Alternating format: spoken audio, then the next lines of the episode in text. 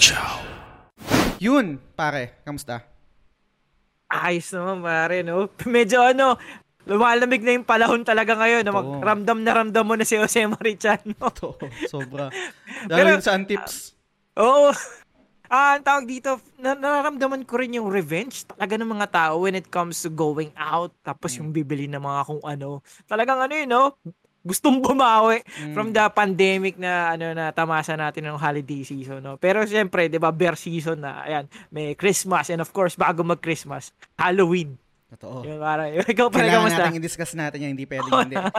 Ako pare, okay lang naman. And yung ginawa nating previous episode no with JM, yung nag-discuss tayo ng Silent Hill 2 remake and then yung Resident Evil 4 remake, no. Sobrang na-curious kasi ako sa Bluebird team and you know guys na sobrang parang on the fence ako sa Bluebird team yung sila yung pagkapili ng Konami sa kanila. So nilalaro ko ngayon the medium para magkaroon ako ng idea kung ano ba yung pedigree na itong developer na to.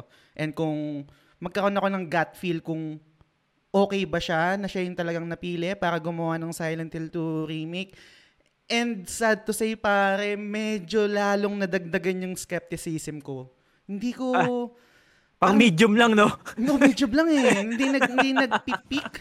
Pero hindi mas, hindi masyadong okay, parang wala, parang ay, ayoko masyadong i-judge kagad kasi syempre hindi pa natin lalala yung Silent, Hill- uh, Silent Hill 2 remake pero syempre magbabase ka dun sa resume ganun naman 'di ba kahit naman sa trabaho Ah, 'di ba ah. magbabase, magbabase sa, sa resume pero let's see ang maganda nun pare kahit sobrang aligaga ako parang worried ako sa kakalabasan ng Silent 2 Silent Hill 2 remake pagdating sa podcasting Anchor.fm wala akong pag-aalinlangan kasi sobrang daling gamitin at libre Pasok! pasok yun goods Pasok, pasok, pare. Salamat naman. Yung last episode, sumablay ako eh. Sana, buti ngayon pasok na. Pero ngayon guys, no, mapapangyan nyo tong episode na to exactly uh, Monday, um, October 31st. So malamang pupunta kayo sa mga mahal nyo sa buhay, di ba? I-honor nyo. And tradisyon na to eh. Kailangan natin pag-usapan ah, mga horror games, mga experiences natin. Gusto ko mag-look back din sa mga experiences natin. And naisipan ko, wala akong ibang maisip na perfect guest for this episode.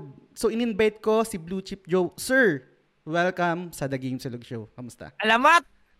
Yes, hello, hello, guys, and uh, thank you, thank you for having me here. What's up? Salamat sir sa pag-accept Welcome, ng sir. invitation. Welcome, welcome. Sir, gusto kong gusto ko munang i-gauge no um, para magkaroon din ng, ng ng knowledge yung mga listeners namin sa'yo. Pero most likely baka kilala ka na nila syempre sobrang sobrang sikat mo sa sa, sa Facebook Naku, and sa. Twitch. Naku, hindi. Isa sa mga OG, mga kasabayan yan, game ako, sila Aya, yan. Talagang di pa ako content creator, nakikita ko na kayo sa, sa Mm. Facebook. Pero sobrang curious ako, para mag-gauge ko lang, no. Ano yung favorite video game of all time mo? Yun, no? Ako, ako talaga, ano yun eh. Wala, dalawa eh. Okay, sige, sige, Ah, dalawa. Metal Gear Solid at saka Resident Evil. Doon na ano ko talaga yung masabi mong timeless na mga Mm. games. Yan yung kahit na balik-balikan mo, ah, wala. Hindi, hindi nakakasawa for me. Ano sa MGS tsaka ano sa Resident Evil yung pinaka-favorite mo? MGS 3, syempre. Ah, three. Yun Nice, yung, kakatapos ah, ko lang yan. Sa akin. Yan. Kung hindi, nila, hindi nila ako nakikitang sumasaludo, yan. MGS Naiyak- naiyak 3. ako The best. Sa RE, ah, para sa akin yung 2. Mm. Sobrang iconic sa akin yun. Kasi, ano, yun yung unang-una kong RE. And yun yung unang-una ko nalaro sa rentahan nun na hindi ko natapos. Mm. So parang naging unfinished business siya sa akin. So nung nalaro ko na siya finally dun sa sa ko nga ba nilaro yun. Um, PS3 ata, yun dun sa PS Store. Yun, doon ko Mm. siya natapos. Bumawi na ako. Bumawi, no? Mm. Go, Bawi Sir, ko. Sir Blue Chip, no, um, kilala kita as a, sa streamer, content creator sa mga OG and madalas nakikita ko mga ini-stream mo talaga mga horror games, no. Bago natin umpisahan yung topic natin and mag-deep dive tayo sa, sa mga horror games sa nalaro natin, gusto kong malaman, kasi ako personally, hindi talaga ako matatakotin. Um, lalo na pag Ano? nag Wait, pag, wait. Ay, Ano yung inisingod mo? Gago. hindi, hindi talaga ako matatakotin. Lalo na pag nag-stream ako. So, kunwari nag-stream ako netong The Medium, parang nalilesen yung, yung takot, no? Ang question ko sa'yo is, same ba yung takot na nararamdaman mo kapag naglalaro ka ng, ng horror games off-stream and then pag nilalive mo siya? Ah, actually, um, parehas naman siya. Mm. Ah, depende talaga yun sa ano eh, yun sa atmosphere ng game. Mm. Um, syempre dito ang kinaibahan dito is mag-iingay ka, 'di ba? Syempre kung paano maging genuine reaction mo, mga ganyan. Doon kasi syempre tahimik lang ako pero ta- natatakot din ako. Syempre nata- natatakot din Puso naman lang. ako. Which is yun din yung mga gusto ng mga viewers ko kasi alam kasi nila kung alam mong pinipilit mo lang eh. Parang Totoo. OA yung mga ganon ganon. Oo.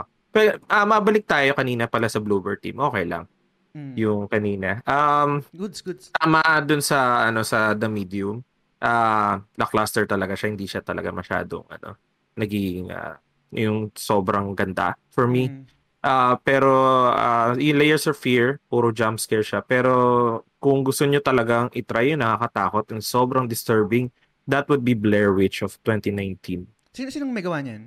Ah, Bluebird team Ah, din. Bluebird din, din. Bluebird team. Oo, din. yun yung game na hindi ko na inulit kasi ah, iba yung natatakot ka versus disturbing. Parang medyo Uh, may, may ano na ganun siya eh, eh, no? may psychological ano na siya effect. Lalo na yung yung umano yung parang kahit mga viewers ko noon parang grabe, ang bigat-bigat ng laro na to. Mm. Pati yung tipong tapos mo na laruin, naiisip mo pa siya tapos Oo, tumitingin ka sa paligid mo parang Mm. nai- na-imagine mo yun yun. Iba siya, may tama, may tama talaga yung ano. Tsaka Sa PC yung... lang ba yun? Eh, um, sa PC ko siya na laro, if I Okay, okay. remember it correctly, tama. Pero alam ko na naging PS4 din ata siya nun. Baka available. Try nga, matry Try ko din yan. Naalala ko Try sa discussion pero- namin ni, ano, ni DP1, ano, Sir Ah. Blue Chip, na iba yung takot, iba yung takot, let's say, yung, yung, yung, yung comparison natin pare, di ba? Yung parang Silent Hill versus sa Mm-mm. Resident Evil. Iba Ah. yung gulat sa Resident Evil. Kasi most likely parang more on jump scares talaga Jump yung sa scares. Resident Evil yes, eh. tama. Sa Silent Hill, iba eh, yung vibe niya, yung feel psychological. Yes. Iba yung takot na nakikreate nung, nung Silent Hill eh. Exactly. So, pare, ikaw, Blue Chip Joe, ano, sa, sa memory mo, sa lahat ng mga horror games na nalaro mo, ano yung pinaka nakakatakot? Siguro, kung maliban, maliban pa sa Blair Witch na nabanggit mo kanina. Um, random na isa mong nakakatakot. Siren. Siren yung Mm. Sa nakakatakot. PS3 mo nalaro yun? Ah, yes, yung Siren. Uh, ano yun eh. Um, yung Blood Curse.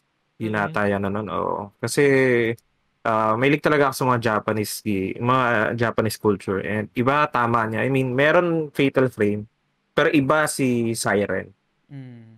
Uh, iba si Siren kahit hindi siya masyadong alam niyo yun, parang hindi rin naman siya sobrang sikat na game pero ah, lalo na yung parang magtatago ka sa cabinet tapos maririnig mo parang iba eh tapos ano pa parang blurred blurred pa hinahanap ka ng matandang hapon parang gano'n Oo, naalala ko yun. Iba yung ano no Itsura pag-setting pala. talaga Japanese eh. Iba Mm. parang may innate na na takot talaga. Meron ditong comment isa sa mga supporter natin si si Kuya Benny no. Kasi nabanggit mo yung Fatal Frame.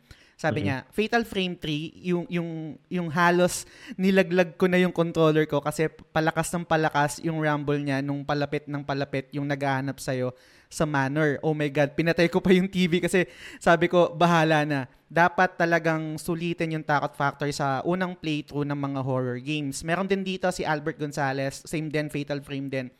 Sabi niya, naalala ko nung nagkayayaan kami ng kapatid ko at pinsan ko na maglalaro ng Fatal Frame 3. Kunyari, mga strong pero bata pa kami noon kaya lakas pa ng takot. Sineta pa namin room namin na madilim tas sarado pinto. Nung nandun na kami sa point na nasa dream na yung bida, bigla kami inatake sabay-sabay ng takot. Pinagpasabasahan yung controller as in nanginginig na lang kami sa takot. Di na, kami nakagalaw sa kama kahit gusto namin i-reset yung PS2 para mawala yung game sa TV. Ang ending, kuya ko na nagpatay nung ano nung PS2. Hindi siguro kami na stuck noon kung may home button na, na ang controller ng PS2. Pero sobrang relate dito no sa sa Fatal Frame. Hindi ko rin natapos kasi yun eh, yung 1 and 2.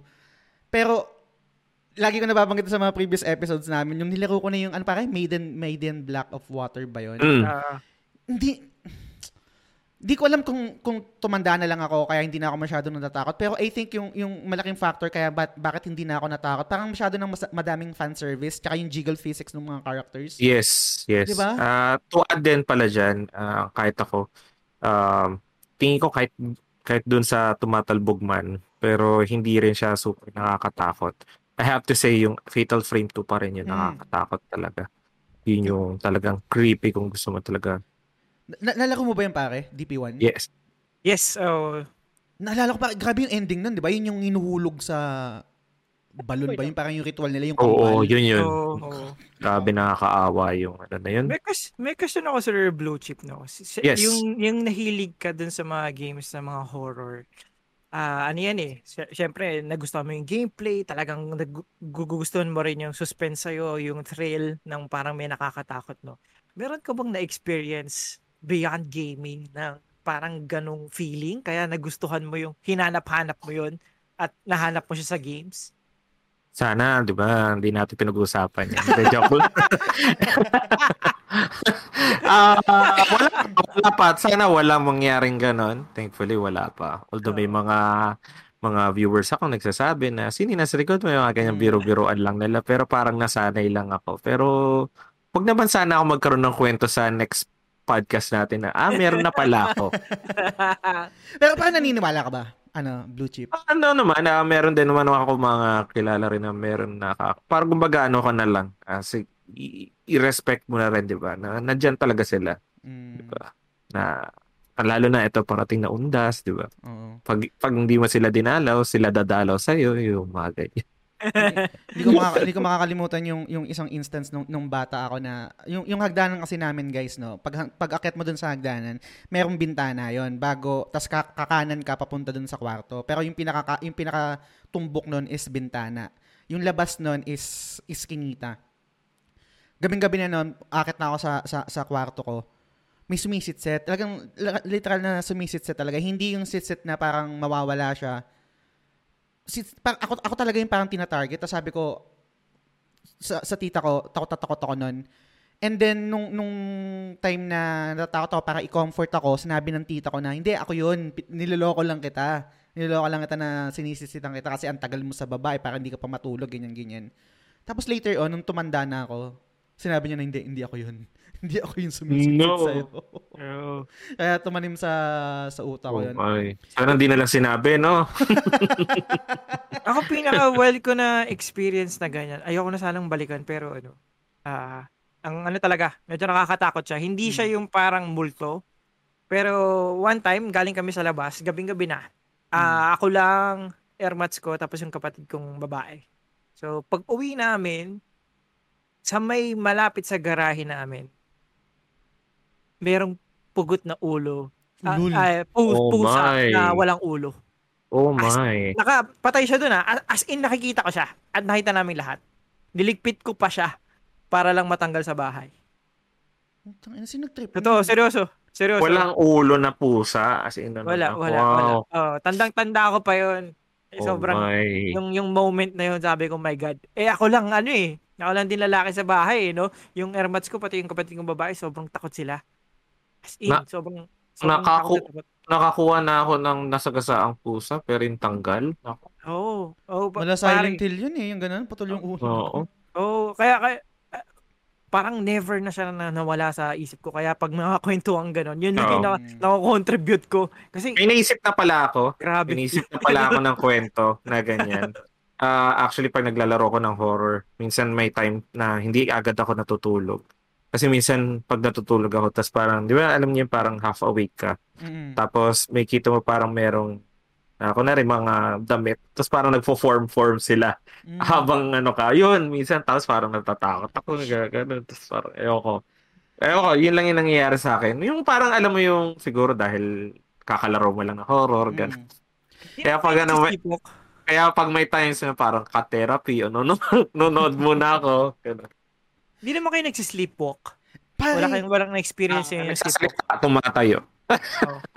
Kinig- kinikilabutan ako kasi yung kwento ni, ni Blue Chip Joe tsaka yung sa yung sleepwalk, medyo related sa sobrang nakakatakot ko na experience din, which is yung, kung familiar kayo, yung sleep paralysis. Mm-mm. Madalas sa akin nangyayari yun. Alam ko merong scientific explanation doon, eh, Ah. pero syempre dahil hindi ko naiisipin yun, kumbaga parang yung fresh na memory ko is inahabol talaga ako ng ano ng hindi naman inahabol literal na ano pero feeling ko nandun siya sa, sa paligid ko yung may kita mo yung sarili mo na nakahiga tapos nasa paanan mo lang yung, yung parang demonyo na nakatayo na tapos hindi ka magising-gising Hin- alam ko parang medyo Nakatingin may ka lang. Oo, Nakatingin ka lang. Ah. Nakaganyan, Gets tas ko. hindi, hindi ako magising-gising. Meron, meron akong, meron akong parang isang kaibigan na medyo parang matalino, parang bookish, alam yung mga ganyan-ganyan. Na sabi daw is, yung, yung, yung sleep paralysis daw is way ng katawan natin. Sabi lang niya, don't quote, quote me on this. Sabi niya, sabi niya na, way daw ng katawan natin yon na gisingin tayo kapag merong masamang mangyayari sa atin habang natutulog tayo. Kunwari, baka magkaroon tayo ng cardiac arrest or kung ano man. Parang defense mechanism daw yun na yung utak natin nagpa-flash ng mga nakakatakot na images para gisingin tayo. So, Oo. hindi ko alam kung totoo yun. Ha? Hindi ko, kumbaga parang hindi ko alam kung totoo yung sinabi niya sa akin. Pero yun yung tumatak sa isip ko pag nakakaramdam ako ng ng ganung mga experiences, sleep paralysis. Sobrang, sobrang nakakatakot. Yung sumisigaw ka na, tas parang walang lumalabas na boses sa bibig mo. Grabe. Daming ganun nakaka-experience Oo, ng ano eh. gets, gets. Share ko lang din, meron akong experience. Grabe, biglang dumadami pa yung ano, experiences ko. No? Ay, Yung dumadagdag na. Oh, yung pagkagising ko, nasa salas na ako, tapos patay lahat ng ilaw. Na tumayo pala ako, pumunta ako sa sala, umupo ako doon. Tapos doon na doon doon na ako nagising. Eh gag- along at ang oras pa niya 3. Oo. Naku po. Ah, oo. Yung yung kabat pa talaga. yung kabataan ko, sobrang ang dami ko daw na ah, pangyayaring ganyan. Laging sa akin kinukwento ng magulang ko yung mga ganyan. Kaya inaano nila ako lagi. Kung ano-ano pinag kasi pinag, pinagpapanood mo eh. Mga Mm. ganyan-ganyan. Pero Totoo. nakakatakot din. Sa totoo lang yung, yung Nakata- na- moment na yun. Nakakatakot Gusto niyo makapanood? Na, gusto niyo bang makapanood na nakakatakot? Both sa mga YouTube, YouTube na usual. Balikan niyo yung MGB. Yung mga 90s. Oo. Ay, okay. Ano ay, kay Magandang Atik Gabi, ako ano? doon. Meron doon isang part na, um, di ba syempre parang may mga murder, ganun-ganun. Mm. Tapos pinakita, uh, nakalimutan ko yung parang nag-watch party lang kami. Tapos, ah pinakita yung mga bangkay na dun sa ataol. Tapos yung close-up pa ng muka. Sabi ko, wala man lang Oh sensor. Kinabuta yun. kami. Sabi ko, yung mga dumalaw kaya nung sa atol na yun, buhay pa rin kaya to ng mga oras na to. Grabe, kinilabutan kami kasi eh, alam mo niya, hindi iba, syempre, di ba, iba, hindi komportable tumingin sa mga ganun. Mm. Pero yun talaga, close up na close up. So, parang sabi ni MGB, no, no chill, man, o ganun lang. Oo, yung panahon na yun, hindi ka pa mababash eh. No? Oo, ganun eh. Meron pa akong isa guys, no? Pero bago ko ikwento yung isa kong, ano, isang nakakatakot din na, na experience, no? Basahin ko lang yung comment ni, ni Ray Anthony Rivera and sobrang mag-agree ako dito kasi ganito rin yung experience ko. Sabi niya, yung memorable na part sa RE4, yung sa start ng game, yung hinahabol ka ng mga civilian sa village, then narinig ko yung tunog ng chainsaw, medyo nagpanic ako na di ko na alam saan papunta, tapos hinahabol lang ako ng chainsaw man. Ilang beses ata ako namatay sa part na yun sa kaba la- lagi kong sinasabi rin to sa mga previous episode and I think sa mga kwentuhan na yun yung, y- yung Resident Evil 4 yung isa sa mga games na parang ayokong ulitin din. I, I gusto ko ma-preserve yung memory ko doon. And yung yung intro na yon sobrang solid sa akin doon. Um, tandang-tanda ko, ano na ako neto eh, um, first year college, pero gabi ko siya nilaro. I think 2004 yata siya lumabas or 5, kung, kasi yun yung first year college ko. And yun yung time na meron na akong sariling kwarto, meron na akong sariling parang um, pwesto na mag-isa lang ako. Tapos nilaro ko talaga yung game na yun. And hindi ko ine-expect na, syempre, 3D na siya, iba na yung perspective niya. Tapos yun yung first RE na talagang dudumugin ka ng maraming tao, hindi mo alam kung saan ka pupunta. So, sobrang mi- mind blown ako nung, nung time na yun. And sobrang to- nakatatak yun sa isip ko. Tapos biglang tsaka lang lalabas yung title screen ng Resident Evil 4. Sobrang, sobrang solid nun sa akin. Kayo guys, meron pa ba kayong experience na um, video game related na siguro, let's say, nung bata kayo na nilaro nyo, talagang tumatak talaga sa isip nyo na sobrang nakakatakot siya? Ako muna si- talaga, Mm. ano, RE2 talaga nung una. Kasi, iyan yung mga simula pa lang talaga ng horrors eh, di ba na hindi pa talaga, I mean, bukod sa mga kwento-kwento, ganyan. Ikaw ba maglalaro ng ganyan ng gabi? Eh, Tapos, yung time na yan is sa revolutionary na yung ganyang laro, di ba? Tapos yung music, yung, yung tumatakbo si Leon nun, iba eh, iba eh. Kasi compared ngayon, parang, okay, na-preserve naman yung takot niya, pero iba talaga yung first time experience ng mga ganong ah, games. Mga Parasite Eve, yan. Mm. Ako medyo malapit lang din, no? RE1. Kasi naalala ko noon, 1995, nung unang-una kong laro yung RE1. And yung RE1 na yun, hiniram ng airpods ko sa kaibigan niya. So, yung nalaro ko siya, sanay ako ng mga Mario noon, Dragon Ball. Wala namang Tama. ganong, wala namang Mm. ganong horror. Ang pinaka horror na, na napanood ko ay nalaro ko is Alone in the Dark at that time. Eh, Uy. hindi naman masyadong Oo. Oo, yun eh. Hindi naman eh. Pero the first time na lumingon yung zombie, hindi ko na makalimutan yun. Yung sa RE1. Mm. Sobrang hindi ko makalimutan yun. And gabi pa nilaro. Si, yung airpot ko yung naglalaro, tapos nanonood lang kami magkapatid. Kasi, yun nga, ah, parang una pa lang ayaw na namin. Kasi yung parang movie eh. Movie yung Mm. cutscene nun, di ba? Yung RE1, yung hinahabol pa sila ng aso. Kaya sila napunta sa Spencer Mansion. So, yung first time na nagpakita ng zombie na lumingon, yung graphics nun at that time, parang totoo na. Tama. As in, sobrang parang totoo na. Kaya, yun, never na mapapalitan yung experience na yun for me. Ah, kahit hindi na siya yung parang pinaka nakakatakot sa standards ng mga tao ngayon. Mm. At that moment, Tama. sobrang takot na takot ako sa kanya. May isa Speaking- pa ako naisip. Ah. Um, ewan ko kung mag-agree kayo. Yung napakatahimik niya, tapos yung atmosphere sobrang nakakatakot. Yung pati yung, alam niyo naman, Silent Hill. Pero anong Silent Hill yung tinutukoy ko? Yung The Room. Hindi ko Nalaro niyo na ba yung Silent Hill nalaro yun. 4? For The yun, Room? di ba? For yun, di ba? Yes.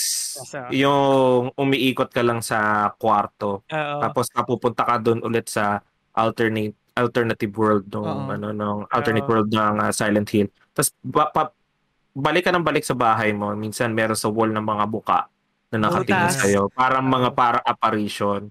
Tapos doon sa CR parang palaki ng palaki yung butas. Tapos ah, meron doon parang umiiyak-iyak parang kailangan mong aninang mga nanbutan ko kandila ba yun. Basta I think meron sobrang din, ano pare.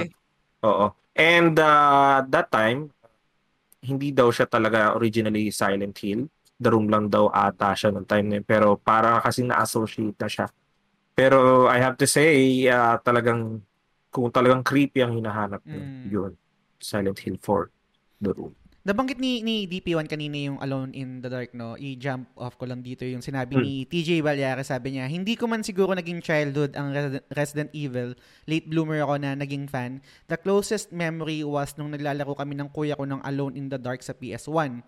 RE feels pa din naman since tank controls. Pag naririnig ko yung ominous na music theme, ah, pag may so- zombies, nagpapanik ako and napapaalis agad ako sa area na yun and never come back. Nakikinig din ako ng mga sudden jump scares nito nung elementary pa ako. Naalala ko dito para I'm not sure kung nalaro nyo to sa PS kasi sa PS ko siya nalaro pero I think mas una siya naging available sa PC. Hindi ko na siya nabalikan so hindi ko rin ma-confirm kung nakakatakot siya. Pero pag pag binabalikan ko yung memory, nan- nandun yung takot eh. Yung clock tower, kung familiar Yes. kayo sa game na- Yes. Yun Familiar yung ako. may mask, di ba? Na parang Hmm. ano, samurai. May, ma- may manika. May manika Oo. ba yun?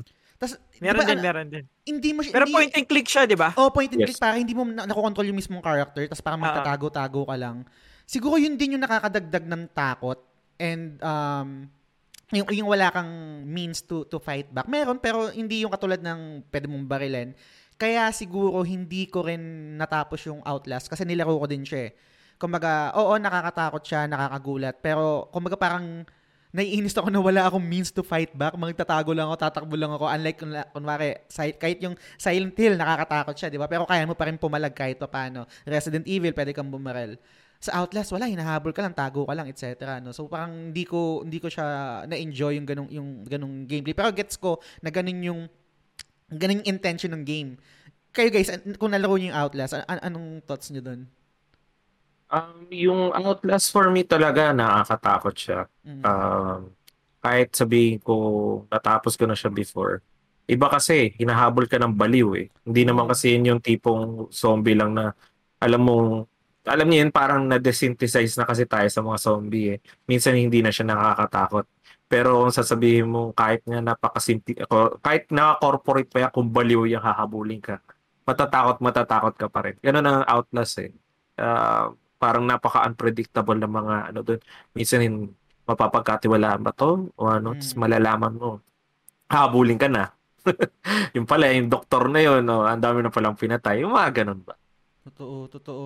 Sa So, nakaka, nakakadagdag kasi sa takot yung ano eh, sabi mo nga kanina, Just kanina, wala kang means to Hmm. ano fight back. Eh yung sa Outlast kasi, kailangan mo pang libutin dahil kailangan mo ng evidence. Gagawa, gagawa siya ng docu, di ba? Tama.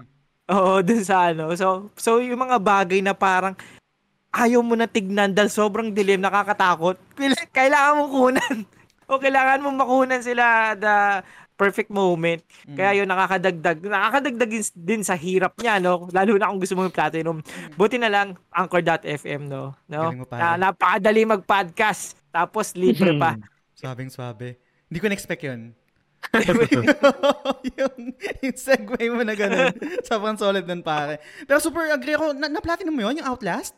Siyempre, hindi. Baka talaga? Ay, Hindi, kala ko na-platinum mo eh. hindi, na kita. hindi na ako nagpa hindi na ako nagpaka-stress doon. Oh, may mga bagay na ano, iiwasan mo na talaga. Totoo. Tapos may babalikan ka pa eh, no? Nakalimutan Oo, mo. Ay, naku po, ito na naman. Sir, sir, ano, Blue Chip, may, may, may tanong ako sa'yo, no? Nung, nung, Okay. nung nag-start ka ba, ito medyo history lang to, sobrang curious Okay. ako. Nung nag-start ka bilang, I think, sinabi ko na rin naman, kasi kayo talaga yung mga OG sa, sa Facebook, yan, na streamer. Sila Game Ako, yan, sila Aya. I think yung Game Ako noon, nandun pa si Tito Jobs nung time na yun. Mm-mm. Tapos nagkaroon sila ng, ng kung anong issue. Anyway, paano mo na-build? ano, bakit? Ano, bakit tumatawa DP1? May kasamang Marites pa eh, no? Oh, Hindi, yun. Anyway, um, sobrang curious ako. Ako kasi as an outsider na nakikita ka na nag-stream, no? Ang, ang idea ko talaga na branding mo is horror games. Parang consciously ba binild mo yun or nagkataon lang na naglaro ka ng isang horror game, ito yung nag-click, tapos tuloy-tuloy na? Or meron ka ding ibang branding na talagang variety ka talaga kung ano yung mga games na nilalaro mo? Ah, okay, okay. Ah, act- actually, ang ano kasi, ah, started talaga na let's player ako. Mm. So let's say, um, 'di ba yung mga panahon nila PewDiePie, nila Markiplier, yun talaga yung originally na ano ko. So yeah, po, more on sa ano talaga ako, horror.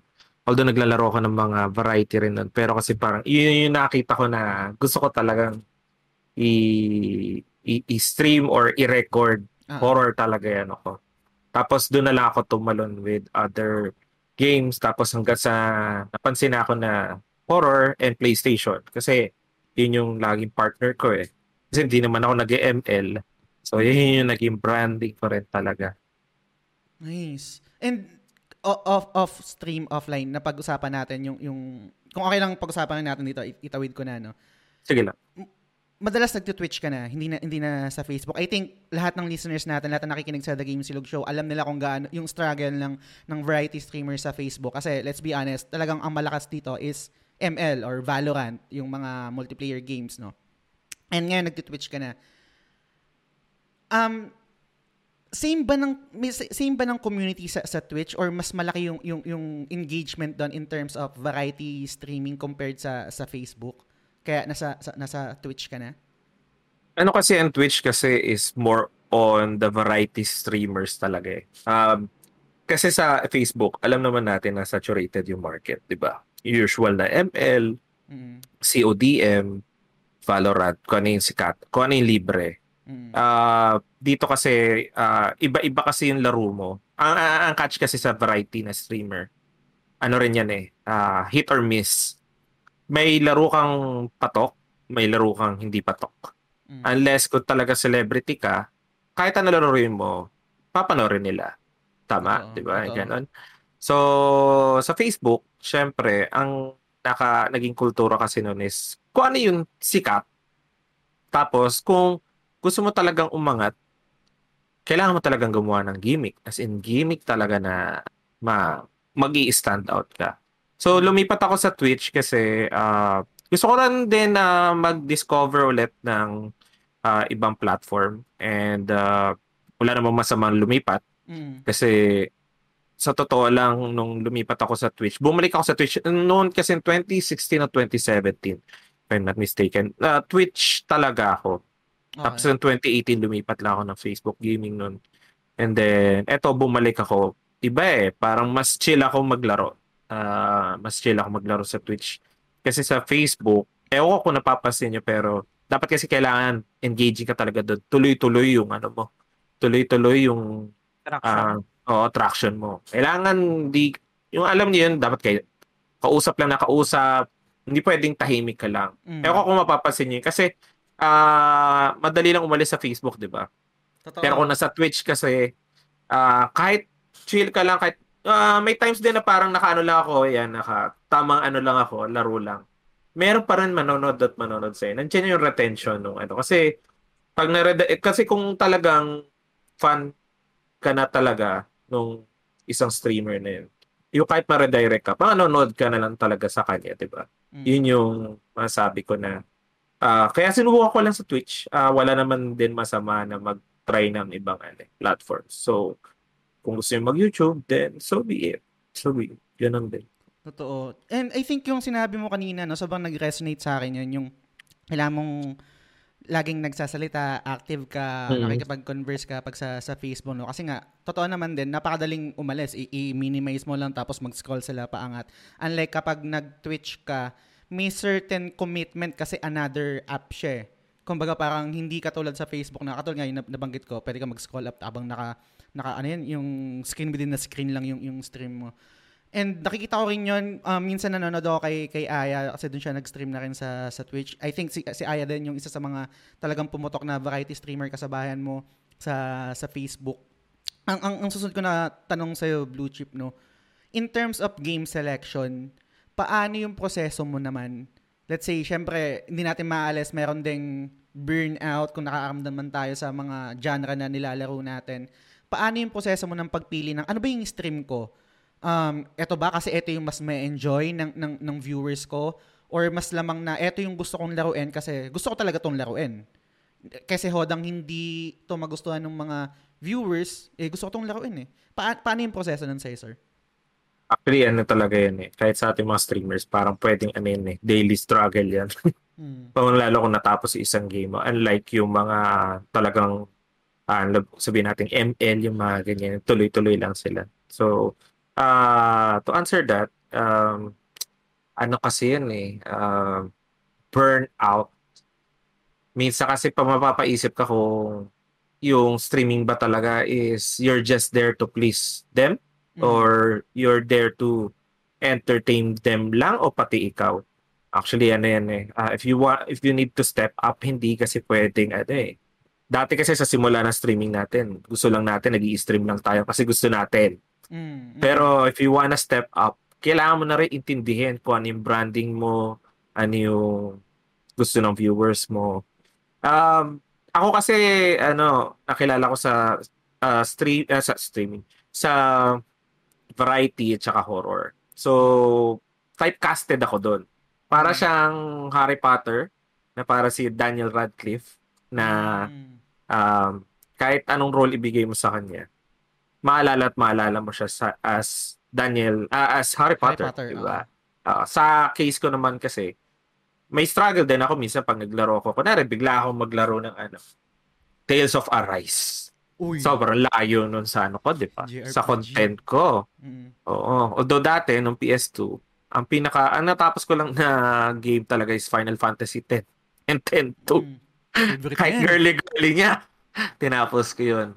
Pero, um, ang ginagawa ko dyan, nilalaro ko siya sa weekends. Okay. Yung gusto ko.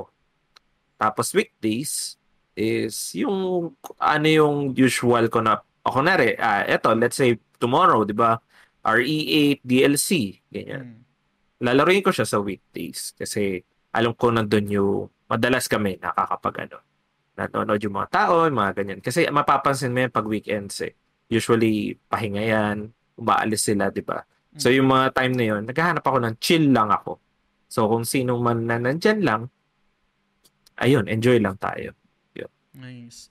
Si si DP1 may ibang I think may ibang approach din eh. Para pa, ikaw pag nag-stream ka, alam ko natanong ko na rin sa ito before pero pag-usapan na rin natin. Paano yung game selection mo nga ba? Kung ano yung stream mo and then yung tinatawag natin na me time. Yung me time meaning yung kung ano yung game na lalaroin natin off stream, di ba? Yung, yung talagang wala tayong isipin, talagang naka um, laser focus tayo dun sa game na nilalaro natin ako, ako naghahanap ako ng interesado ako na game na feeling ko interesado rin yung viewers mm. na parang meron silang gustong ma-explore na ganito. Kaya kung mapapansin mo, most of the games na nilalaro ko is yung mga modded. Kasi mm. minomod ko, para pare-parehas kaming first time makita, uy, paano pag si Kratos si Spider-Man? yung mga, yung mga ganong, ganong tipo, no? Uh-uh. Uh, paano pag si Squall si Cloud? Yan, si Alden nga, di ba? so, Ito so, na yun- nag-viral yung ano mo, pare. oh, Grabe.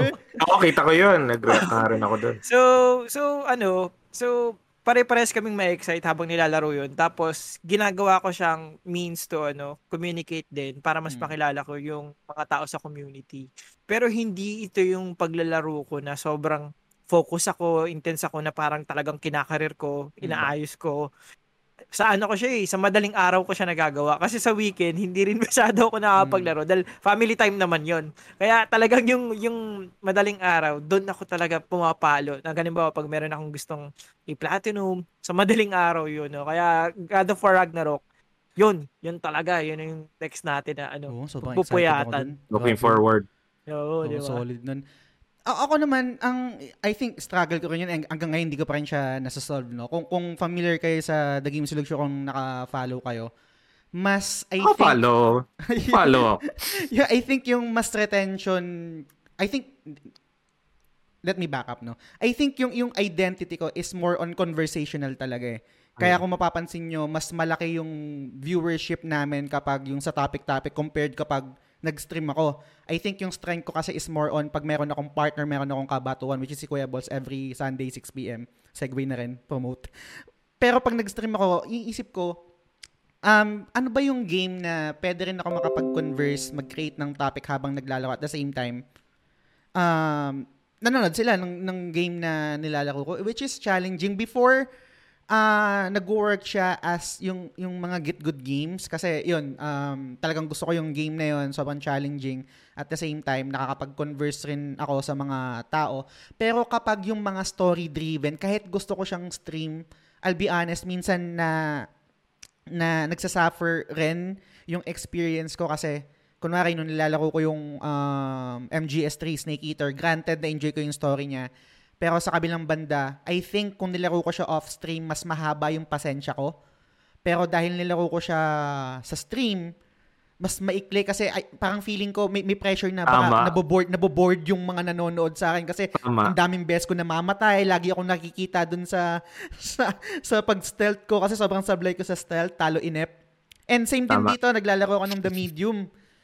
Hindi ko alam kung kung mas may enjoy ko siya kung, kung off-stream ko siya nilaro. Pero sa ngayon, Oo. ang bland niya, pare. Sa sa akin, sobrang, sobrang bland. So, bal- balikan natin yung The Medium, pare, kasi na, na, nalaro mo yun, ano, no, Blue Chip Joe. Mabilis lang. Overall, knowing that Bluebird team will develop um, Silent Hill 2 remake, no? Tapos nalaro mo din yun, yung, yung, yung The Medium. Pero meron kang, ba, meron kang bawi kasi sabi mo yung Blair Witch nakakatakot eh. A- ano yung gut feel mo sa Bluebird team na sila yung magde-develop na itong Silent Hill 2? Parang may hope ka ba na ma- makapag-deliver sila ng magandang game or medyo skeptical ka rin? Sa gitna pa lang ako. Um, kasi, um, ano eh, half-half eh. Half-half Mm. na ano ko eh, dun sa kainipan ng The Medium. And then yung kakilabutan ng uh, Blair Blair Witch. Witch. Ah, siguro naman sa nakikita ko, meron naman silang guidance ng ano eh, ah, team din nung sa Silent Hill. Syempre hindi papayag yan ng sila lang, 'di ba? Na Mm. kailangan makita pa rin nila yung itsura. And based sa trailer, may ano pa rin eh, ramdam mo naman yung Silent Hill 2 dun eh. The Mm. fog, yung fog, matik na yun, 'di ba? Tsaka paano siya mag-react, especially yung mukha ni James.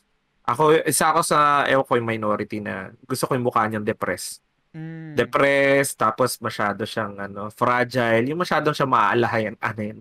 Kasi yung James noon, di ba, parang medyo uh, guwapings, guwapings pa eh. Kimpy. Yes. Totoo, totoo. Mer- mer- meron ako dito, I think, kasi in- naging fan ako ng, ng mga horror games, no? Um, Resident Evil 2, Silent Hill sa, sa PS1, and then Fatal Frame, hindi ko rin natapos. Um, lagi kong sinasabi to na ito yung renaissance ng, ng Capcom din eh. And naalala ko nung natapos ko to, talagang in-status ko, welcome back Capcom. Ang, ang tinutukoy kong game is yung Resident Evil uh, 7, yung, yung kay, ano pangalan na ito? Yung kay Mia, tsaka yung isang bida, Yes. nakalimut, nakalimutan ko yung pangalan ng bida. Yung di nakikita. Ethan. Ah, si, si, Ethan si Winters. Ethan, yan, si Ethan Winters.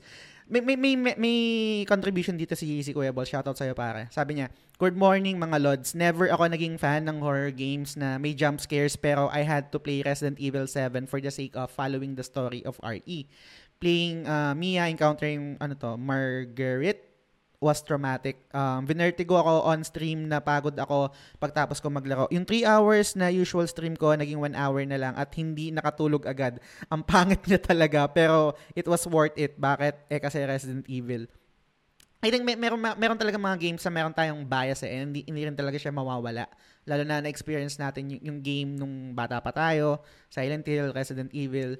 Um, yung Resident Evil 7, I think eto yung in recent memory, eto yung pinaka natatakot ako, lalo na yung yung first part kasi yung yung yung, yung second half medyo na, nag-die down yung takot eh, yung nasa barko na yata sila nun kung tama yung memory ko.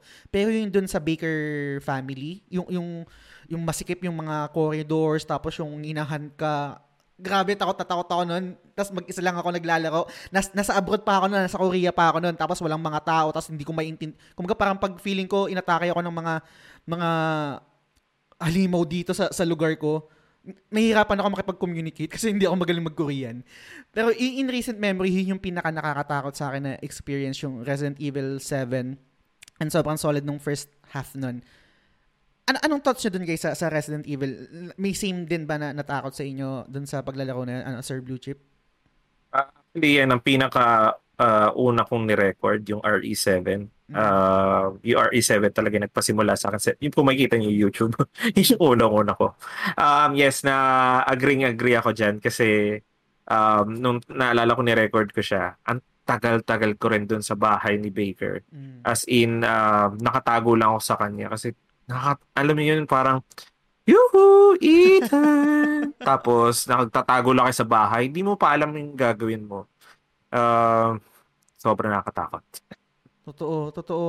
And yung yung si, si Mia din mismo eh, yung yung yung itsura niya na hindi mo alam kung nangyari sa kanya tapos yung buong pamilya, pati yung yung anak na, na lalaki. Ito yung it, ito yung isang problema ko no, na parang laging nasasabi ng mga kilala kong mga gamers and mga content creators din na kung gusto mo matakot, kailangan mo malaro to. Kaso wala akong means eh, kasi wala ako nun sa PS4 and available lang siya sa PS4 DP1 and kung blue chip kung nalaro mo siya, kwentuhan mo naman ako pare sa ano, sa, sa, sa PT. Kung gaano ba siya nakakatakot, ano ba yung nakakatakot doon. Kasi wala na akong way para malaro yun eh. Hindi na siya downloadable. I'm not sure kung pwede siyang ipirata. Hindi ko alam. Pero bakit siya isa sa mga talagang nakakatakot na, na game considering tang, trailer lang siya, 'di ba? An- anong anong anong thoughts mo doon pare? DP1 sa ano sa sa PT? Oh, uh, kasi naalala ko meron siyang magic ng mystery. Eh. Kasi nung biglaan niyang sinabi ni Kojima, oh, meron kaming surprise sa iyo, game na downloadable for free. Mm. Laruin nyo. Wala siyang sinabi kahit ano pare. Wala siyang sinabi kahit anong info. Tapos, by the time na nilaro mo, you will just walk in a narrow corridor. Bahala ka sa buhay. Nung time na yun, na dinownload namin na madaling araw yun, ng mga gamers, yung sa PS4 noon, mm. sobrang di namin alam yung gagawin. And yun yung pinaka nakakatakot kasi kahit anong hanap mo sa internet nung at that time, at that mm. moment, hindi mo makukuha yung sagot. Kaya ikaw, talagang titingin-tingin ka sa paligid. And habang nagtitingin ka sa paligid, biglang may mga kung anong something mga gugulat sa'yo o biglang tutunog na nakakatakot. Nandun yung ano, na parang lahat ng tao, walang ka-info-info dun sa game na to at hindi siya simpleng matapos ah the, the, the only time na matatapos mo siya is hindi sinabi ng game, kailangan kausapin mo yung multo, pare. Mm, Ganon katalino si Kojima. Alam, alam mo kung paano mo kakausapin yung multo? You have to use a headset. Kailangan naka-headset. Uh-huh. Oh, wala ka, wala kang headset noon sa PS4. Hindi naman siya parang kasama, 'di ba? Mm-hmm. Kailangan mo maisip na in order pala na maalam mo yung multo, kailangan mo siyang kausapin. Kailangan magmatapang ka na kausapin siya dahil nagsasalita siya eh. Pare, tumaas yung balahibo oh ko ngayon. Nangatog ako noon nung Ang ginawa brilyo, ko yun. Napaka-brilyo. Nangatog ka ba noon? Nangatog ako magsalita nung time na yun. Oo, pare. Kasi kami, paikot-ikot kami, di ba? Paulit-ulit yung narrow corridor na yon at ang dami mo pang pwede makita. Tapos nakakatakot pa pag patagal ka ng patagal dahil pwedeng may lumapit sa'yo eh, hindi mo kaagad may isip yun eh. Tapos, kahit anong search mo sa YouTube, nung moment na yun ah, uh-huh. wala kang makikita. Wala ka talagang makikita. And after that, bibigyan ka lang ng 15 seconds, 30 seconds glimpse of Silent Hills na nandun si Norman Reedus. Ah, napakaganda ng game. Yung eh, eh, hindi feeling ko lahat ng mga magta-try ngayon, iba na kasi sobrang kalat na sa internet kung Mm. paano siya masolve. eh. Mm. Pero at that moment, magical moment, lahat kami takot na takot na inaalam kung ba paano siya isolve. Ang ganda, pare. Oh. So, tika lang nga, um, tanong ko lang. So, sabi mo yung headset, no? Para makausap yung multo, kailangan mo mag-insert ng headset sa controller. So, pag naka-speaker ka sa TV mo, hindi hindi ka makapag-communicate dun sa multo? Yes, hindi. Oh my God. As long as may mic ka, as long as may mic ka, yun ang ano talaga doon. Catch doon. Galing nun. Sino Tapos, makakaisip nun, di yung, ba? yung parang, yan, tama ba yung sa baby? Parang inaano natin yung baby? Yun Ah, ang best na sabihin natin. Oo. yung nasa sync. Oo. Oo. Para kakausapin mo yung ano. Tapos nakalimutan ko kung anong sasabihin nun, pero kahit ako nangangatog doon time. na yun. Di, ah, Blue Chip, okay lang ba kwento mo? Kasi hindi ko makwento dito kasi maririnig ako ng anak ko eh. Oo. yung Ah. kwento niya, no? Actually, naalala ko rin. ah, Isa pamilya yun eh. Oo eh. Hindi, pero kasi to add dun sa ano muna, dun sa, sa PT, I think yung graphics niya kasi is way too ahead para sa PS4 that time. Yung sobrang realistic ng corridor. Tapos, 2014 pa yun, you know? i-add mo pa yung i-add mo pa yung sinabi ni Sir DP1 na hindi mo alam yung gagawin mo. As in, ano to, iikot lang ba kami? Iikot lang kami, paulit-ulit lang. Tapos, ayun na. Ah, just like yung parang sinabi ko kanina sa Silent Hill 4, mayroon ka na mararamdaman unti-unti. Pero ah, late pa nga nalaman na sinabi na yung multo na yun na lagi nag-observe sa'yo, simula pa lang nasa likod mo na siya. Oh my God, Oo. parang Oo. shatter. Nandito Oo. lang sa balikat mo Oo. yung multo. Nasa likod mo na siya Tapos palagi. Ang maganda pa doon, guys, hindi sinasabi sa'yo ng game, ah. Kung magiging ka lang talagang mapagpanuri sa mga attention to detail, magugulat ka na lang kung hindi, unang gameplay ko doon, siguro mga tatlong gameplay, hindi ko nalaman yun. Nasa bintana pala siya. Pinapanood ka. Pinapanood ka. Kahit sa taas, sa taas Oo, meron sa taas, din. Yun para sa The Grudge. Diba? Oh Uy, tapos habang umano yung chandelier, nakat oh, pare, ang ganda ng PT. Sobra. Ah, Nasa PS4 ko pa rin din yun. Amen, ako rin. Oh Never na God, makumubura yun. Nakakaingit. Di ko nalaro yun. Yun yung nagmahal pa eh, yung PS4 dahil doon. May, may question ako guys, no? kasi ito yung time na I think masasabi ko ng blind spot ko kasi late na ako nagkaroon ng PlayStation 4 kasi um, adulting, no? Nakabili lang ako nung nakapagtrabaho na ako and ang dami ko rin hindi nalaro sa game kaya siguro na-miss ko tong opportunity, opportunity na to. And hindi rin ako ganun ka-aware pa sa mga games na nagsusulputan, lalo na yung mga sikat na genre. Parang, I think, kilala ko, nanonood ako kay PewDiePie and isa si PewDiePie, PewDiePie sa mga nagde-let's play, di ba? Ng mga horror, horror games. Yung, I think, yung Amnesia, yung mga ganyan. Ang, ang, ang question ko is, etong nirelease ba yung PT sa, sa YouTube scene or sa content creation scene, hindi pa ba ganun kapotok yung gantong horror na talagang first person perspective tapos ala PT rin? Or, kasi ang, ang, nagagaling yung tanong ko is kung meron din bang influence si Kojima sa ibang mga naunang games or si Kojima yung nag-start or naging catalyst para mag-boom yung gantong klaseng genre nung, nung panahon na yun, ah, nung na-release yung PT. Kung kaya niyong balikan yung, yung, ano, yung moment na yun. Ako, tingin ko siya nag-revolutionize ng PT-esque, PT-ish na ano eh, na, Yes. na game eh. Um, Kaya may Ah, Resident Evil 7. may uh, tas meron pang Madison, meron pang Visage. Yun, yun yung mga nanganak na mga games na hindi natuloy ni Kojima. Kung mapapansin nyo, ma- marami naging parang bahay na setup.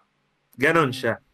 Um, kung sasabihin mo yung FPS, yung first person, hindi siguro kasi yung mga Outlast naman nagawa before tsaka yung Amnesia eh. Mm. Ah, tingin ko yung style talaga ni Kojima yung nagpa-influence. Yun. Grabe. Whew, hindi ko nalaro yun, sayang. From a teaser, Oo, talagang ano, teaser lang as siya, in, no? grabe. Yung Oh. Visage, ano yun? PT na PT yun. At sobrang meron, meron sa PS yan? Meron sa PS nun? Ah, Visage, ah, check natin saglit. Meron yata. Alam ko Meron. meron. Meron ba? Kasi meron. maganda rin yun, maganda rin yung Visage na yun. Ah, meron, meron. Konami may hawak ng IP na yun, di ba? Yung, yung Nam- PT. Yes. Yes. Uh, Silent Hills. Tsaka sobrang daming issue pa na Konami that time with MGS at tsaka ha, ano, uh, Silent Hill dahil sa pachinko. Grabe. May question ako sa inyo guys. Kung sakali, kung sakali lang no. Kasi sobrang na-experience niyo yung yung yung yung PT, alam niyo kung gaano kagaling gumawa si Kojima ng game lalo na pag sa sa horror no. I think wala pa siyang nagagawang horror game no. Ito ito, ito pa lang sana. Yung yung yung PT pa lang sana. Um horror yung MGS eh. Ibang horror yun. I mean, pa. subtle horror yun eh. I mean, subtle in a way na minsan, di ba? Inu, i, talaga pinapakang yung utak, utak mo eh, di ba? Like Mantis. Ay, oh, tama si Zorro sa yun, horror Mantis. pala multo. Tapos yung sa MGS2, yung sinabi na stop the game na Mm. mga ganon, di ba? Yung turn off, the, ano, turn off the console. Parang, Mm. yung mga ganon yung hint. Di siya necessarily horror talaga. Ang, ang question ko sa inyo guys, no, kung, saka, kung sakali lang naman, mag-ano si, si Kojima, ah, ang tawag dito, yung fund me, yung mga ganyan, yung, ang tawag doon, yung kunwari yung ginawa sa, um, sa Suiko, Suiko din ngayon, yung parang fun-funded siya na mag-ano. Willing, willing kayo mag-support sa ganong project ni Kojima kung sakali? Para mapapatuloy yung PT? mm Ah, given na nagbigay siya ng teaser lang na na dinaig pa yung mga full games. Siyempre, susuportahan talaga natin, di ba? Ganun katindi yung PT, no, pare. Hindi, hindi na rin siya mawala sa isip ko. Kasi, ang dami kong nalarong horror, pero yung feeling ko sa kanya, grabe, ang tindi. PT lang siya, pregnancy, pregnancy test pa lang, di ba? Pero mas matindi pa siya sa mga napanganak. Tut, ang Oo. galing nung, ang galing nung pare ah. Bars yun ah. Solid Ano pa lang eh, resulta pa lang inakita mo eh, no? oh, Hmm. Hindi pa ano eh, lumalaki. oh, lupit. Totoo. Ako, ako naman, yung in, in recent memory, kasi nga, parang wala pang, I think, Resident Evil 7, oo, ah natakot ako doon. Tapos ngayon, lately, nilalako ko yung The Medium, medyo bland talaga. So, ah, I think yung pinaka valid or parang pinaka perfect na game na pinaka-recent na talagang sobrang natakot ako, na literal natakot talaga habang nilalaro ko siya off-stream is yung part sa Resident Evil 8, yung kay, ano pangalan nito, pare, yung hinahabol ka ng baby. Beneviento. Oh, yun! House Beneviento, ganda rin nun. Oh my God. In-stream mo ba yan, Blue Chip? Yes. Oh my God. Oo. Pero kasi ang ano kasi doon, sobrang talagang stand ako. Di ako makadiretso. Mm. In, ano eh, hindi dahil sa baby. Yung babae nakahag, nakahiga sa gitna. Mm. Iniisip ko, kailan siya tatayo. Doon ako takot na takot. Solid. Pero ang ano kasi ang catch dito sa ano sa Beneviento part, hindi na siya nakakatakot in the next ano eh, playthrough eh. Wala Oo. na. Yung magic. ano na yun eh. Una Pero lang sa- sana, talaga. sana hindi yung baby, sana yung ano, ako yun eh, sinabi ko rin yun, sana yung babae. Parang Mm. hahabuli ka niya, lalakad lang siya, mabagal lang. Mm. Di ba? Pero yung first time, wala, hindi, hindi, hindi, kumbaga parang hindi na rin ma, mabubura sa memory. ko. Oo. Grabe yung Beneviento, ano, ah, part. Ang, ang problema lang doon, I think ah, hindi naman problema, medyo nitpick lang naman to. Kasi yung, yung format kasi ng Resident Evil 7, 8 Village is chapsuy eh. Chapsuy approach eh, di ba? Merong mga iba, iba't ibang lords, iba't ibang klase ng takot. Meron takot na pang nasa action type, takot na katulad yung binevento. Factory. O yung sa factory, di ba? Tapos yung isa yung parang isda ba yun? na ano, yung mutated na. Oo. Naawa ako doon sa Lord na yun. eh. Oo nga no, parang siya yung Gusto ano. lang naman siya mahalin siya. eh. Oo, gusto lang nila na mahalin siya. Kaso hindi Yan ang mahal eh. ano talaga wala. Grabe. Whew. Di ko alam sa, sa, sa mga nakikinig sa atin no, kung ano yung parang talagang masasabi nila na na pinaka nakata- natakot sa kanila. Siguro yung mga nag-share sa atin. Pero sa ibang mga nakikinig pa na na listeners ng The Game Silog Show, sobrang curious ako malaman kung ano yung mga games na talagang kinatakutan nyo. So, pag pinost namin tong episode na to, lalong-lalo na saktong-sakto, ah, ba- pagka-release ko ng umaga, uma- umaga ko siya i-release eh, ng Monday. Tapos babiyahe kasi ako, pupunta ako dun sa sementeryo, makikinig ako. Sana mag, mag-comment kayo ng mga moments na talagang natakot kayo sa, sa video game. Pare, before we end our episode, meron akong last question. Pero ikaw, DP1 muna, meron ka bang um, last na pointers dito sa, sa topic natin? Gusto mong i-share, etc.? Ako, ano lang, more of uh, thank you. O kasi si Blue Chip, alamat na yan eh, di ba? Mm, totoo. Na, na ma- mapasama siya dito sa na, sa nag-guest ng The Game Silog Show. Yung malaking karangalan. Kaya yun, salamat pare, salamat, salamat. Oo, wala nga naman. Pero hindi naman ako alamat eh. hindi, kasi, hindi, Legend lang. Salamat talaga. OG na lang, OG. Ayan. oo. Eh, kasi 'di ba, totoo naman, I, I mean, yun talaga kahit hindi pa ako content creator, kilala na kita eh, na ikaw talaga yung OG sa sa Facebook eh. Yun nga kasabayan ng game ako. Tapos ah, sila Aya, yan si Aya naman Yes. more on JRPG kasi ko siya Yes. nakilala eh, 'di ba? Yun yung nilalaro niya talaga.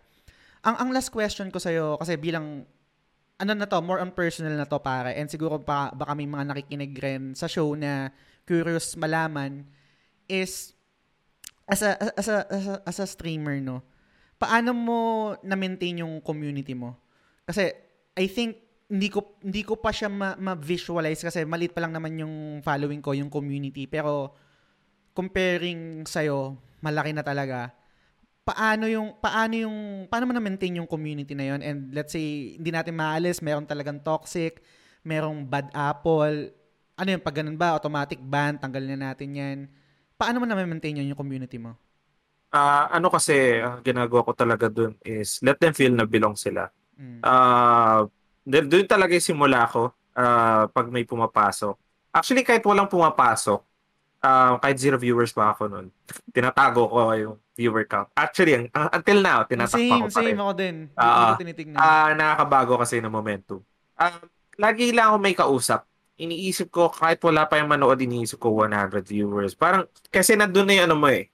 Yung, nandun ka na eh. Ah, you're there to entertain, you're there. Kasi, sabi mo, performance talaga siya.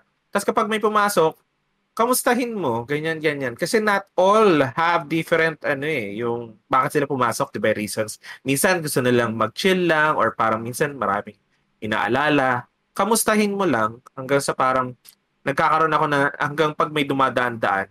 Naalala ko na yung mga dating kwento nila. Tapos kinakausap ko lang sila saglit.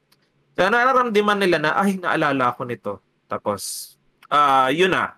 Kaya, kaya pag madalas ka, ma- maalala ko rin yung pangalan mo. Tapos, Mm. pag sa, ano naman, sa mga trolls, yung mga ganyan-ganyan, kinakausap ko muna sila, mga ganyan-ganyan na, na tingin mo ba, ganito ba talaga, ganyan-ganyan. Para mapapaisip sila, eh, bakit, bakit hindi ako pinapatulan nito, Mm. ganyan-ganyan, kagad parang, ikaw, sabi mo, oh, kung ganyan pala madali, ano kayang pwede kong gawin, ganyan-ganyan. Iniikot ko yung utak nung, ah, nung viewer na yun, o yung nambabash. Pero kung sobrang toxic na siya, doon na namin binaban. Pero meron din kasi akong mga dating mga backseaters, yung mga, Ah. yung, ah, alam mo talagang nang aasar na wala, na-convert ko yun kasi parang, ano eh, hindi ko sila parang tinuring agad na, kapag ganyan ka kagad, tanggal ka. Hindi, hindi. Mm. Iba kasi minsan kailangan mo lang anihin eh. Minsan marami lang talagang problema eh. Minsan kailangan lang din nila ng kausap. Ganda nun. Last question pare, sorry. Sabi ko kanina last question eh. Sige lang. paano naman paano naman yung diskarte mo pare kasi syempre meron ka ng following and correct me if I'm wrong na build talaga yung community mo sa Facebook, 'di ba? Um, talagang ang Pinas is Facebook talaga, sobrang maraming user talaga. Paano naman yung transition mo ngayon na nagto-Twitch ka na? Parang na napapalipat mo ba sila sa Twitch? Meron bang nagtampo na, uy, ano, Sir Blue Chip, sana sa Facebook ka na lang. Mas gusto namin dito. Mahirapan kami pag sa Twitch, another app pa yung gagamitin namin, etc. Paano yung proseso mo nun and paano mo siya dinadala? Kasi syempre, baka yung iba hindi rin naman talaga susunod sa sa Twitch compared kapag nasa Facebook ka kasi nasa isang place na lang yung yung yung app pwede silang mag-scroll habang nanonood sa'yo. Paano yung style mo naman dun? Kayo, kapag tinanong ko ba kayo na mag-Twitch tayo, mag-collab tayo, papayag ba kayo? Ako, G ako. Ah, to put simply, put it simply, um, ano kasi yun eh. Ah, na-surprise ako actually. Ah, hindi ko pa formally ina-announce sa Twitch na ako eh. Sasabi ko lang na parang, tara, tambay tayo. Nandun sila. Lumipat sila. Nice. Oo, lumipat sila. Sinabi ko rin kasi dahil ah, meron talaga akong monetization issue na hindi ko ah, fault. So sabi ko, mukhang kailangan ko muna lumipat. Kasi ah ang hirap eh. Mahirap naman pagpilitan mo sa isang bagay na hugot yan. Hindi, yung ano kasi, nagkaroon ako ng issue, monetization issue. sa Facebook na hindi pa, hindi pa rin na-solve agad. Kaya nawala rin partnership ko kung mapapansin nyo. Makikita nyo. Oo, naapektuhan yon So, sabi ko, sige, uh, since ano naman, wala rin naman sa contract, lipat na muna ako. And then, surprisingly, grabe, um, nandun sila, lumipat sila, tapos sinabi nila na, ang, ay, ang, mas parang mas okay dito kasi mas madali mong nababasa yung chat at saka mas malinaw yung mm. napapanood ko. Tapos, si Aya ni raid din ako nun. Ay, uh, shoutout sa Aya. Maabot ako ng 40 viewers din agad nun. Kasi simula nun na steady 20, 25, tapos nag 40.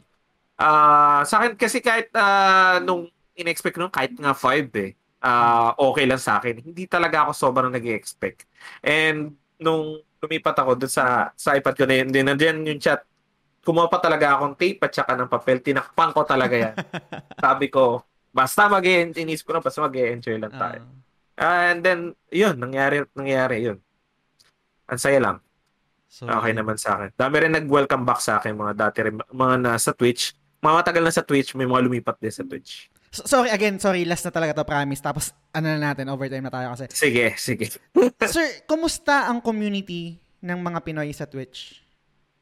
Um, hindi ko pa masabi eh. Kasi, uh, tagal ko hindi napunta ulit sa Twitch. Mm. Uh, pero kasi kapag nasa Twitch ka, may halong ano ka eh. Kailangan itap mo na rin yung international market. So may mm. times na mapa, napapa-English ka na, mm, mga ganyan-ganyan. Oo, kasi uh, ang maganda kasi doon, 'di ba, categorize yung mga games. Mm. So kahit uh, kahit na obscure pa yung game mo, basta meron community para diyan. Meron at merong manonood. Mm. Like mga speedrunners, yung doon ako nanonood eh. Kunwari mga RE na speedrun. Uh-huh. Eh, niche yun eh. Niche ano yun eh. Totoo. Hindi lahat nanonood ng speedrun kasi bakit ka nanonood nun eh? Parang ulit-ulit ka lang, di ba? Mm.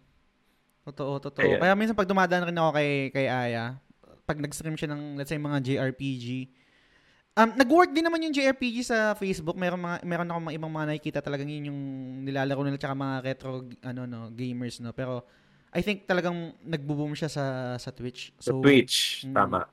So, Parang sa sa retro rin kasi wala naman ako doon kasi nagre-retro rin naman ako, 'di ba? Mm. Pero kasi uh, yung yung yung retro games kasi is ano rin eh uh, tumatama yan sa more on nostalgia lang talaga. Oo. So kung hindi talaga nalaro yung ano ng game na yun, wala hindi talaga ano sa kanya. Tsaka uh, hindi ah, hindi rin interesting. Hindi rin talaga siya mag-work sa akin. Kung mag-work kunwari yung mga MGS kasi pwede ko siyang i-convert dito sa podcast, pwede namin gawa ng discussion.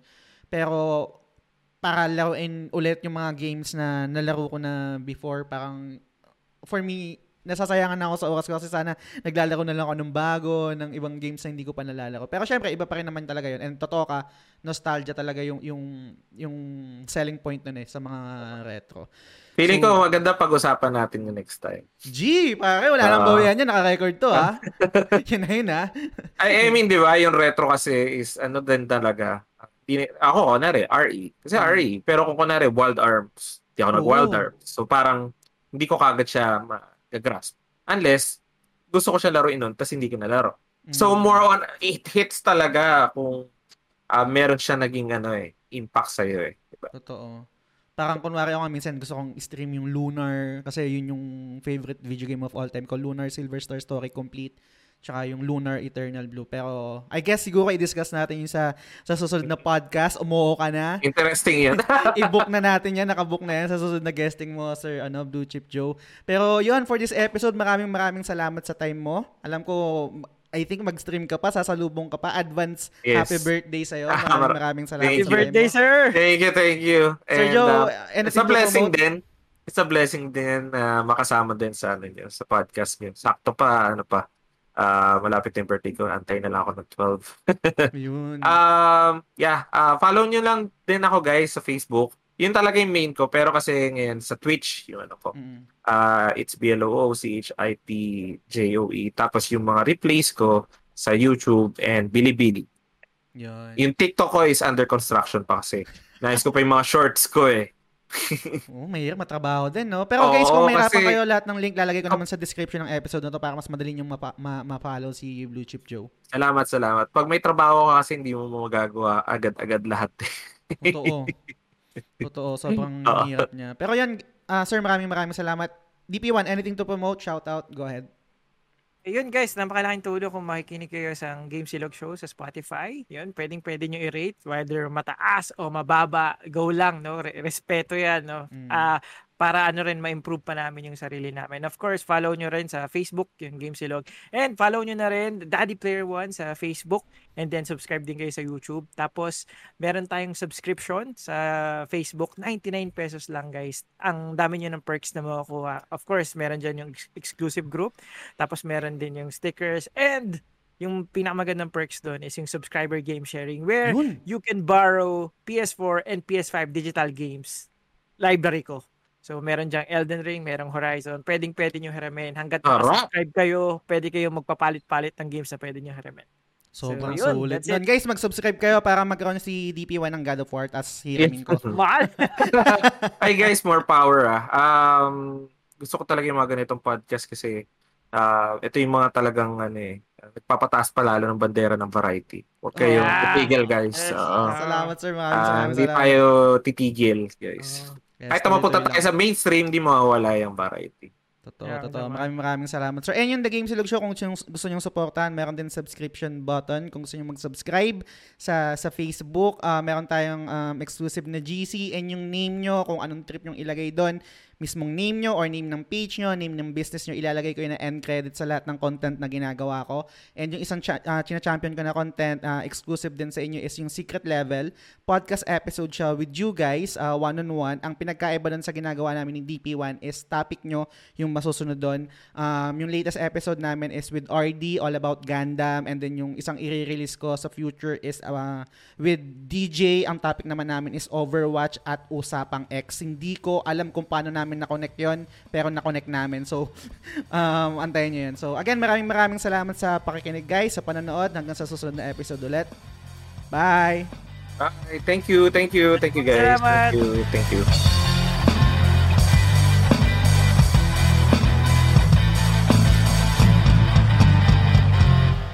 The Game Silog Show is fan-supported at facebook.com slash The Game Silog Show. The following names are our current supporters and I'm eternally grateful for your kindness, support, and generosity. Sands, Mark Andrew Yap or Maku, Frederick Telen Soriano ng Late na Gamer, Mar Valencia, Joshua Marquez ng Blaze, Daddy Player 1, Francis Lance Galapon, Yvette Solivilla ng Ara Ara The Weeb Podcast, Albert Gonzalez, Arnel Pableo, Paula David, Vitoy Bautista, Mark Paha, Tess Macalanda, Benson Santa Ana, Jeff Bahilot, Mary Fontamillas, Teacher Mike Lau Bacareza, Mark Christian De La Cruz, Mark Divina Gracia, Drew Rivera, RD Casimiro, Algers Valerio, Ruben Domingo, Ray Anthony Rivera, Bernard James Cruz, Rafi SF, Jivan Jairo Fernando, TJ Balyares, Malcolm Colamar, DJ Jay Silva ng Edgy Weeb, Luigi Tumulak, Yen Luna, Richie ang Ultimate Ajushi ng TGS, Nico, Reynaldo Pieduch, JV Samonte, Kuya Balls, and Delia Bourbon. Maraming salamat sa inyo guys.